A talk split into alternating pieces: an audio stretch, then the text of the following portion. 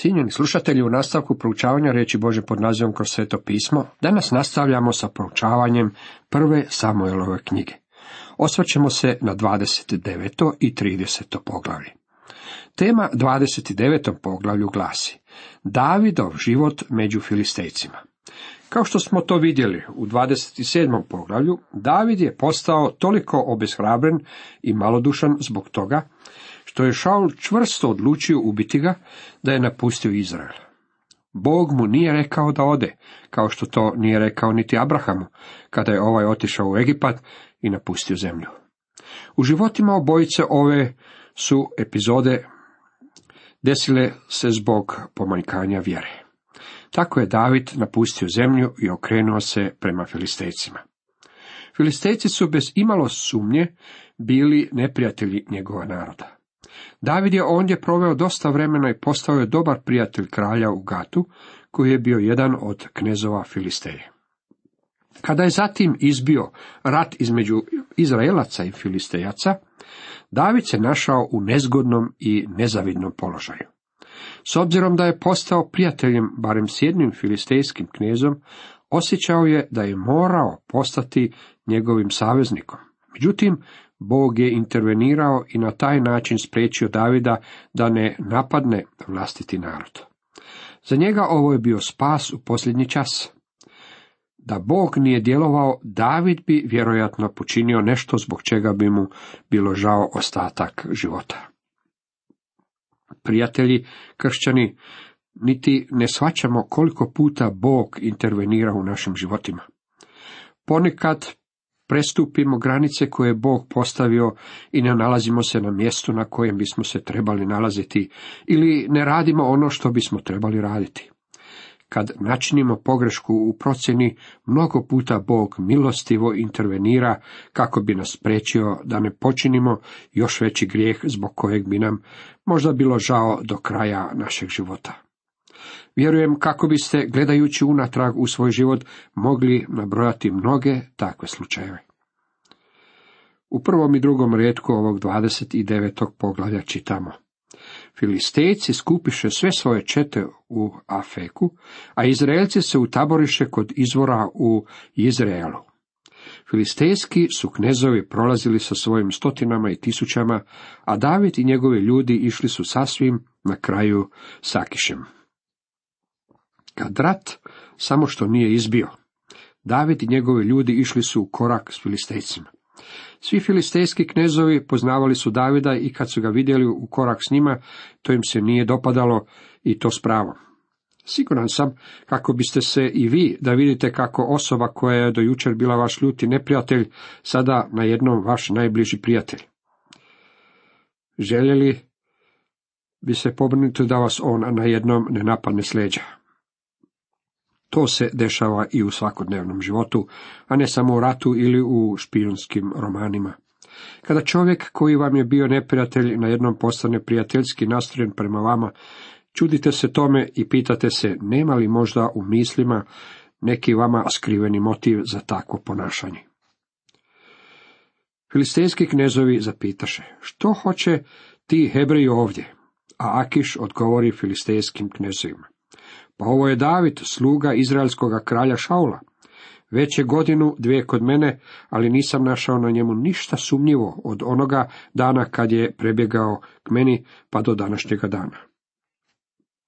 Naravno da filistejski kralj Akiš nije mogao pronaći ništa sumnjivo u Davidovu ponašanju od dana kad je prebjegao k njemu, jer takva čega niti nije bilo. David je bio odana osoba. Nikad nije niti pomišljao potkopati ga, David jednostavno nije bio takva vrsta osobe, nije jedno mislio, drugo govorio, a treće radio. Mislim da je najgore razočarenje kad imate nekog prijatelja ili rođaka s kojim ste bliski, a on, da vi to naravno ne znate, vama radi za leđa, potkopava vašu osobu u očima drugih, radi protiv vas ili druge ljude, inače vaše prijatelje okreće protiv vas. Ali filistejski knezovi planuše na njega i rekuše mu, pošalji toga čovjeka natrag, neka se vrati na mjesto koje si mu označio, Neka ne ide s nama u boj, da se ne okrene protiv nas u boju. Čime bi se on opet umilio svome gospodaru, ako ne glavama ovih naših ljudi? Ovo je bio način na koji su razmišljali ovi filistejski knezovi i naravno da u takvom njihovom razoniranju nalazimo i dosta zdrave logike. Možda je stvarno David želio izmirenje sa Šaulom, a koji bi način za postizanje toga bio nego da se za vrijeme samog boja protiv Izraelaca okrene protiv Filistejaca. Takvim bi si potezom sigurno izborio izmirenje sa Šaulom.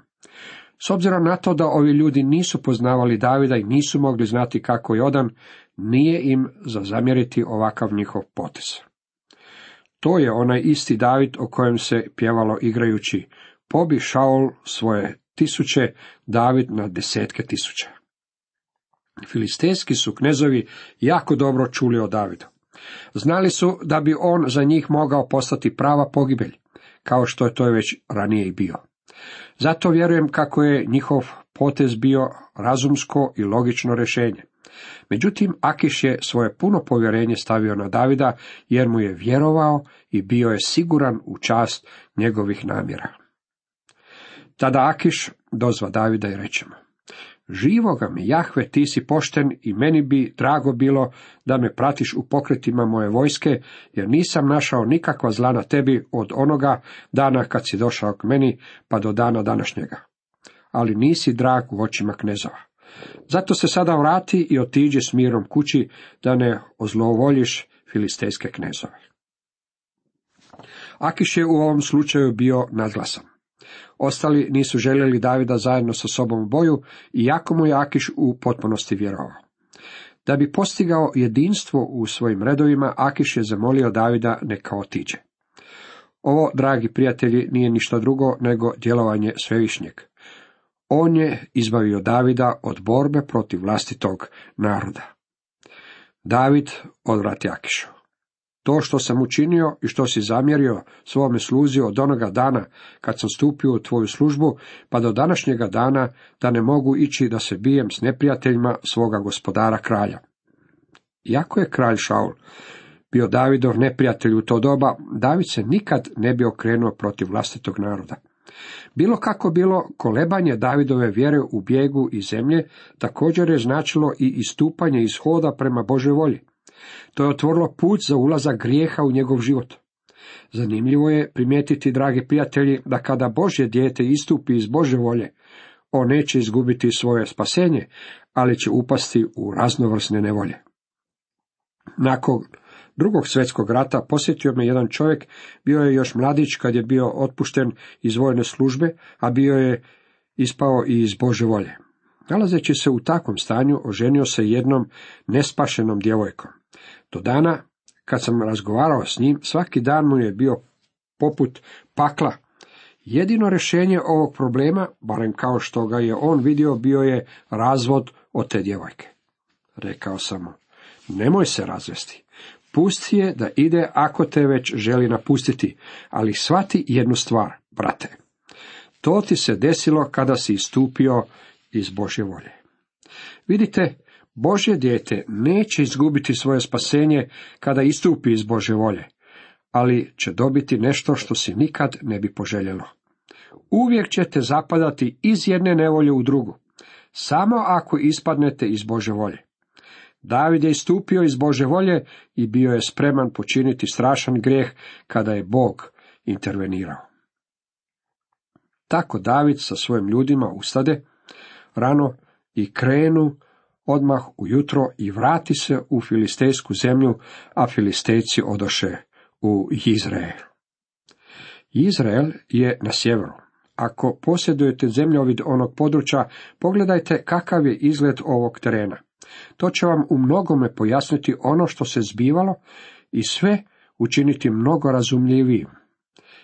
Izrael se nalazi okraj Cedronske doline, u stvari, ja bih rekao kako je on dio nje. To je mjesto na kojem će se prema onome što piše u Bibliji voditi posljednja bitka na Armagedonu. Danas je to prekrasna plodna dolina.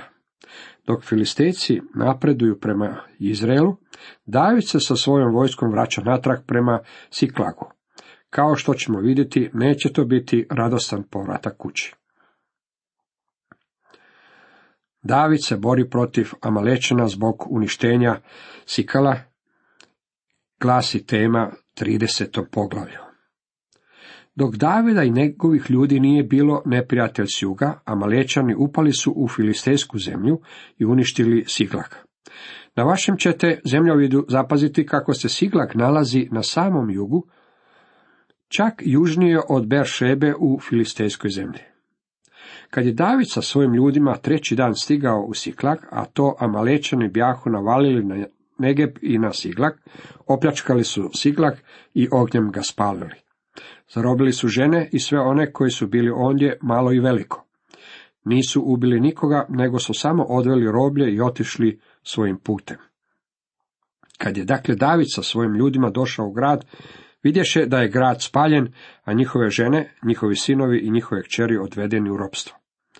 Možete li zavidjeti Davidu na položaju u kojem se našao on i njegovih šestotina sljedbenika? Vratili su se u Siklag, grad koji je postao njihovim novim domom, očekujući da će se ponovo naći sa svojim obiteljima. Vrativši se, zatekli su ruševine i paljevinu, a sve je bilo napušteno. David i njegovi ljudi bili su izbezumljeni i izvan sebe. Izgubili su svoje žene i djecu. Za njih, to jest koliko su oni znali, njihovi ljubljeni, bili su svi pobijeni. Tada David i ljudi koji bjahu s njim podigoše glas i plakahu dok im nije ponestalo snage za plać. I obje Davidove žene bjahu odvedene u ropstvo.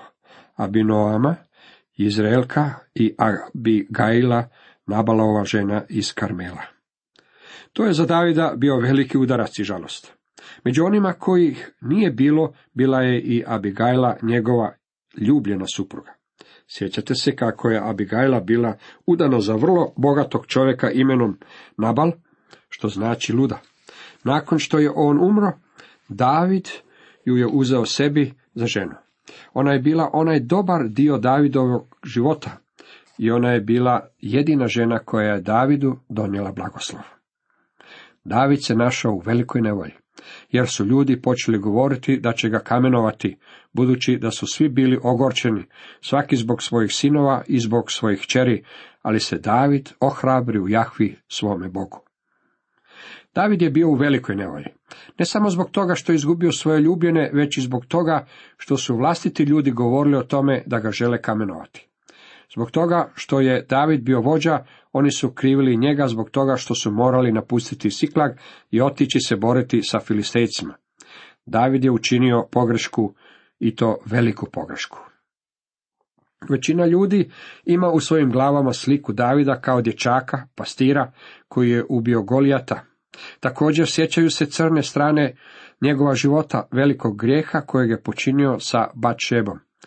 Ono što ti ljudi nikako ne žele ili ne mogu shvatiti je činjenica da je David bio čovjek poput svih nas. Činio je mnogo glupih pogrešaka, baš kao što ih i mi danas činimo. Učinio je pogrešku kada je napustio Izrael i otišao živjeti među Filistejci. Sada su ga njegovi ljudi odlučili kamenovati, budući da su svi bili ogorčeni, svaki zbog svojih sinova i zbog svojih kćeri. Zapazite kako nisu žalovali zbog svojih žena. Znate li zašto? Mislili su da su im žene pobijene, ali da su im djeca još uvijek živa. Slikovito rečeno, David se našao između čekića i nakovanja, između žrvnja i kamena. Našao se na lošem položaju. Izgubio je svoje ljubljenje. Njegovi ljudi pod utjecajem emocionalnog stresa zbog gubitka svojih najmilijih žele ga kamenovati. Ali se David ohrabri u Jahvi svome Bogu. Ovo je jedna od najljepših izjava ikad izrečenih. Prijatelji, u našim životima doći će situacije i okolnosti koje neće u nama proizvoditi nikakve radosti ili veselja. Ima vremena kada zatičemo sami sebe kako lutamo mračnim prostranstvima, baš kao što je to bio i slučaj s Davidom u ovom primjeru. Gledamo svuda oko sebe i situacija nam se čini beznadnom. Što učiniti? Biti i dalje obeshrabren? Predati se? Reći da je sa nama svršeno? prijatelji. Ako smo Božja djeca, tada ćemo se i ohrabriti u Bogu. U takvim trenucima okrenut ćemo se k njemu. Ponekad nas Bog i stavi u takvu situaciju kako bismo se okrenuli njemu. Želi nam biti stvaran. Upravo kada se našao u ovakvim situacijama, David je napisao neke od svojih najljepših psalama, koji su i nama danas vrlo često od pomoći. Kad se pojave nevolje, možete prolistati psalme i vidjeti Davida kako hrabri samoga sebe u Bogu. Nekoliko puta čujemo ga kako kaže, gospodin je dobar. Neka svi koje otkupi reknu tako. David je shvatio kako je ovo istina i nje se držao. David reče svećeniku Ebjataru, Ahimelekovu sinu, donesi mi ovamo oplečak. I Ebjatar donese Davidu oplečak. Oplečak je dio odore velikog svećenika i on govori o molitvi. Ovaj se oplečak oblačio povrh odore koju je nosio svaki svećenik. Oplečak je razlučivao velikog svećenika od ostalih svećenika. To je bio dio odjeće koju je nosio kada je odlazio na molitvu. Na svakome se ramenu nalazio po jedan kamen na kojima su se nalazila ugravirana imena dvanaest Izraelovih plemena, šest na jednom i šest na drugom ramenu. Drugim riječima, veliki je svećenik dolazeći do žrtvenika molitve, nosio Izrael na svojim ramenima. To je slika Krista, našeg velikog svećenika koji nosi nas na svojim ramenima. Sjećate li se priče o izgubljenoj ovci? Što s njom učini pastir nakon što je pronađe? Stavlja je na svoja ramena i nosi natrag k ostatku stada.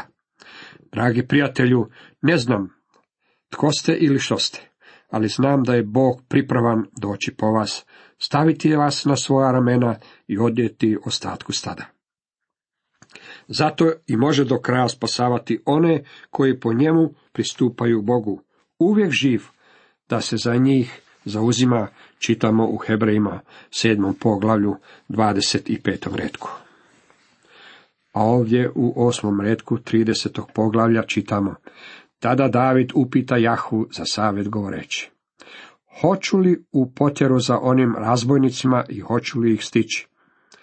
A on mu odgovori, idi u potjeru jer ćeš ih sa cijelo stići i zarobljenike ćeš izbaviti.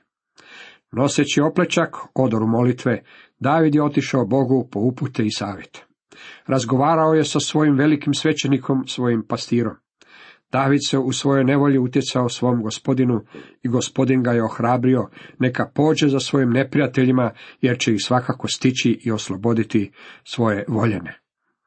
I pođe David sa šestotina ljudi koji bjahu s njim i dođoše do potoka Besora. Odavde David sa četiri stotine ljudi nastavi poteru, a ostadoše dvije stotine ljudi što bjahu tako umorni da nisu mogli preći preko potoka Besora.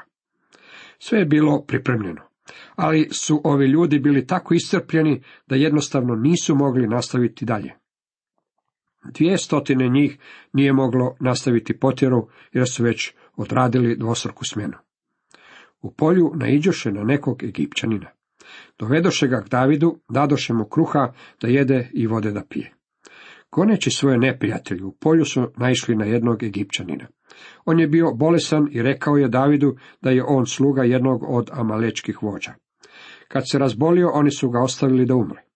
On je naišao na ovog čovjeka, međutim još je morao naići na svoje neprijatelje. Želio je znati gdje su. Egipćanima je rekao Davidu da će mu reći ono što ga zanima, pod uvjetom da ga David ne preda njegovim gospodaru. David mu je dao garancije da ga neće vratiti njegovom gospodaru. Egipćanina je zatim ispričao Davidu što se desilo prilikom spaljivanja Siklaga, a zatim ga odvodi do Amalečana. David iznenada napada Amalečane dok su oni pijančevali, uživajući u pobjedi i blagu kojeg su opljačkali. On ga dakle odvede i gle, oni se bjaho razasuli po svom onom kraju, jedući, pijući i slaveći slavlje zbog svega velikog plijena, što su ga oteli iz zemlje Filistejske i iz zemlje Judine. I David ih poče biti i tukao ih je od zore do mraka, izvršujući na njima herem kleto uništenje. Nitko od njih nije izmakao, osim četiri stotine momaka koji zajahaše na deve i pobjegoše. Samo četiri stotine momaka imalo je prevoz i moglo je pobjeći pred Davidom i njegovim ljudima. Kad je bitka završila, David se vratio u Siklak sa ženama i djecom i zajedno sa stadima i stokom koji su Amalečani opljačkali. Među Davidovim ljudima postavilo se pitanje trebaju li ljudi koji nisu sudjelovali u borbi dobiti dio plijena. David je ovdje primijenio jedno načelo, otkrivajući svoje poštenje koje ga je učinilo onom vrstom čovjeka koju Bog može upotrijebiti. Onih dvije stotine ljudi koji nisu mogli nastaviti s njima i prema tome nisu sudjelovali u borbi, pravedno i jednako moraju sudjelovati u podjeli dobara. To je otkrilo Davidovu pravednost. Cijenjeni slušatelji, toliko za danas.